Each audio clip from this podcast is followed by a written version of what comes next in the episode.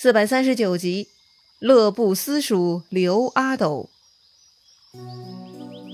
上回咱们说到，一番操作，姜维、钟会、邓艾全部被杀了。本来成都是魏国和平接管的，但是钟会、姜维这一操作，魏军内讧，冲击波呢就波及成都之人了。蜀将张翼等人也都死于乱军之中。蜀国太子刘玄、汉寿亭侯关仪也都被魏国乱兵给杀掉了。就这样，魏军在成都泄愤，杀掉了很多人。哎呀，要是邓艾一个人管理，就不会出现这种问题了。可惜呀。不过还好，乱局呢没有持续太久。过了十来天，贾充带兵来到成都了。贾充一来，大家都不敢乱来了，这就收手了。贾充留下魏冠守成都，把刘禅带去了洛阳。跟刘禅一起去洛阳的呢，还有尚书令樊建、侍中张绍。光禄大夫乔州和秘书郎细正等几个人，另外还有廖化、董厥他们几个呢，都假装生病没有同行。虽然是装病的哈，但是呢，他们内心确实忧闷，最终呢都是忧郁而死的。再说吴国的救兵，当时吴国皇帝孙休接到了诸葛瞻的求救信，立刻同意发兵，派出了丁奉前去营救。但是呢，毕竟两地相隔千里，又是冬天。行军速度很慢，直到蜀国被灭掉，吴国的援军呢还没有到成都呢。大约到了春天的三月，丁奉得知蜀国已经灭亡了，没有营救的必要了，就收兵回国了。蜀国破灭，吴国怎么办呢？很明显哈，唇亡齿寒呐。吴国众人呢都觉得自己要大难临头了，所以呢都来劝孙休要提防魏国。于是，孙休派出陆逊的儿子陆抗为镇东大将军，领荆州牧，守江口；左将军孙毅守南徐各路隘口，又在沿江一带屯兵数百营寨，派老将丁奉总督，以防魏军。哎，到这里呢，由刘备、诸葛亮等人创立的西蜀政权就正式覆灭了。这么一来，蜀国附庸的南方各郡呢，又得重新找老大了。当时在南方的建宁郡太守名叫霍哥，他听说成都沦陷，蜀国被灭，他就身穿素服，向西大哭三日，表示哀悼。他手下众人劝他说：“既然汉朝皇帝没了，咱不如早点投降魏国吧。”霍哥呢却很仗义，他不愿意轻易投降，他要先确认刘禅的安危。听说刘禅被接到洛阳去了，霍哥特地派人去洛阳查探，如果刘禅在洛阳得到了礼遇。那么说明魏国还是值得尊重的，霍哥呢就愿意投降魏国。如果魏国君臣侮辱刘禅，那么霍哥就要逐辱臣死，拼死也要跟魏国对抗到底。手下众人觉得自己老大很忠义，很讲道理，大家呢都很同意他的策略，于是他们就先派人去洛阳查探了。那么刘禅在洛阳到底有没有受到侮辱呢？话说呀，刘禅来到洛阳，上朝见到了司马昭。司马昭见面就谴责刘禅，说：“你荒淫无道，废贤失政，按理应当诛戮。”不好，司马昭要杀人呢。刘禅被吓得面如土色，不知如何是好。但旁边的魏国文武重臣都来劝谏，说：“蜀主已经失去国家，好在他早早归降，还是好样的，应该赦免他呀。”司马昭呢，点点头。好，看在他及时投降的份上，饶了刘禅，封他为安乐公，赐住宅，给工资，还赏赐绢万匹，百来个童仆奴婢。另外呢，刘禅的儿子刘繇以及那几个蜀国旧臣樊建、乔州、细镇等等，都得到了侯爵。另外呢，还有那个从邓艾手下逃脱一命的黄浩，因为啊，他太有名了，他渡国害民，不是好东西啊。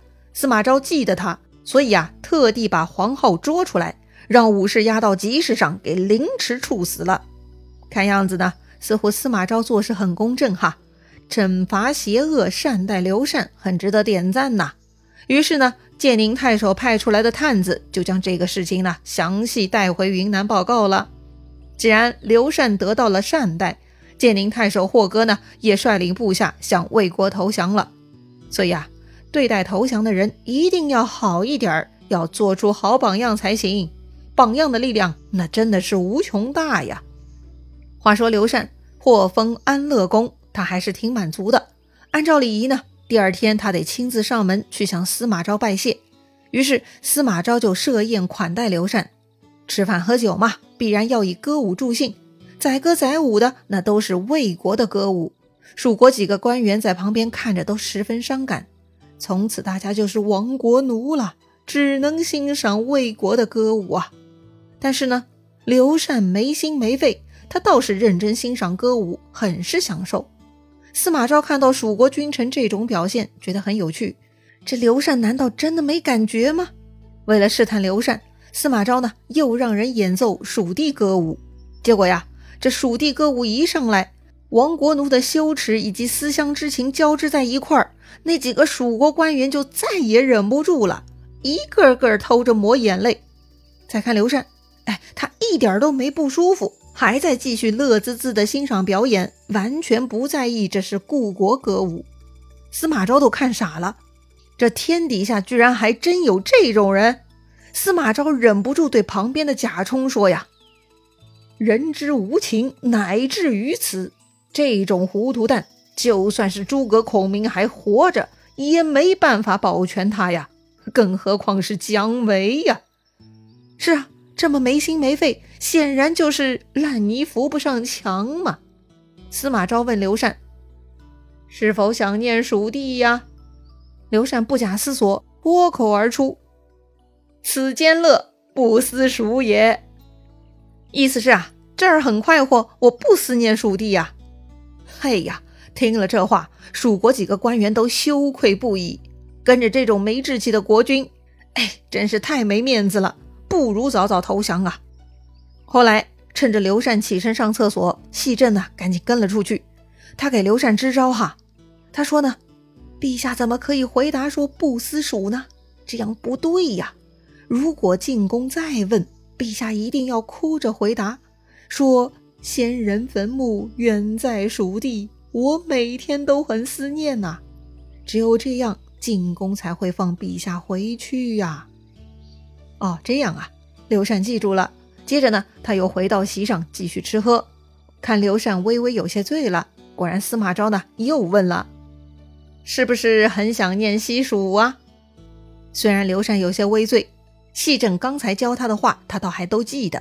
可是戏正是让他哭着说话，刘禅此刻却哭不出来。哎，他不是演员呐。于是呢，刘禅就说完戏朕教他的话，然后就闭上了眼睛。司马昭笑了哈，哈哈哈，这演技也忒差忒差了。司马昭呢，直接戳穿，说：“你这话怎么说的像戏朕教的呢？”刘禅一听啊，被识破了，他立刻睁大眼睛，惊讶地盯着司马昭说：“哎呀，确实如此啊！哎呀，我去，这货实在太可爱了，太没城府了，居然一下子就给炸出实情了。”司马昭和魏国众人都忍不住捧腹大笑啊！好了，鉴定完毕，此乃庸才啊！从此呢，司马昭再也不把刘禅当回事儿了。上面说的这一段呢，就是成语“乐不思蜀”的典故出处了，同时也是民间俗语“扶不起的阿斗”的典故了啊！阿斗是刘禅的小名嘛？这位阿斗乐不思蜀，就算是诸葛亮在身，那也是扶不起的呀！好了，鉴定完毕。刘禅是不会再有作为，那么蜀国就算是彻彻底底平定了，有功之臣邓艾、钟会都死了，那么平定蜀国的功劳呢，就该全部加在司马昭一个人头上了。司马昭升级，正式成为晋王，追谥父亲司马懿为宣王，兄长司马师为景王。另外，司马昭还要册立世子，按照常理，司马昭的世子呢，必然应该是他的嫡长子。他的嫡长子名叫司马炎，长得非常英俊潇洒。如果他的头发放下来，可以长到地上，而且呢，他还跟刘备一样，双手过膝。哎，这种长相很奇特，就有传说中的帝王相啊。不仅如此，司马炎还聪明英武，胆量过人。这孩子长得好，但是呢，司马昭不准备把世子之位给他，司马昭要给自己的小儿子。哎，这是为啥呢？因为小儿子更优秀吗？哎，那倒还真不是哈。他的小儿子呢，名叫司马攸，性情温和，很是恭敬孝顺，没有其他特长。但是呢，他从小过继给了司马昭的大哥司马师，算作是司马师的儿子了。所以呢，司马昭反而更喜欢司马攸。司马昭认为啊，自己的位置是兄长传下来的，这个天下本来就是大哥的天下，所以呢，他要把位子还给大哥，所以要册立大哥的儿子。似乎呢，司马昭的逻辑也对头哈。可是世子的责任很重大，并不是继承富贵这么简单，他必须得有能力呀，得能够将司马家族的权力威望继续发扬下去才行。司马攸这么一个善良软弱的性格，能够担当大任吗？显然风险很大呀。所以呢，司马昭手下几个亲信就来劝谏了。一方面，毕竟对于司马昭而言，司马炎是嫡长子。废长立幼不合适。另一方面，司马炎如此出色，他看着就不是当臣子的人呐，可不是吗？司马昭也看出来了啊，自己的大儿子有领袖气质，老二明显软弱。如果硬是让老二继承晋王之位，到时候司马家族恐怕就要完蛋了。所以呢，在众心腹的劝谏下，最终司马昭下定决心册立长子司马炎为世子。册立了世子，马屁精们又开始动脑筋了。他们说陇西出了一个祥瑞，说晋王可以再升级一下了。什么祥瑞呢？说呀，在陇西的襄武县，有一天突然从天而降一个神人。这个人呐非常高，身长二丈有余，脚印长三尺二寸。这种身高啊，差不多是三个曹操那么高，也超过了两个关公的个子呀。确实是个巨人了。这个巨人呢，白发苍苍。身穿黄色单衣，头上也裹着黄头巾，手里拄着犁杖，自称明王。明呢是人民的民，大王的王哈。明王下凡就是来给人间百姓报信的，说是只要换掉天下之主，就立刻太平了。这个明王呢，在当地集市游走了三天，就突然消失不见了。这明王带来的消息就是晋王祥瑞呀，所以呢，大家建议司马昭。应该顺应天意，行天子礼呀。司马昭此刻也已经膨胀了，对于这种提议颇为欣赏，内心很高兴。不过呀，乐极生悲了。这天，司马昭回家之后，就突然中风，不能说话了。第二天，他就直接病危了。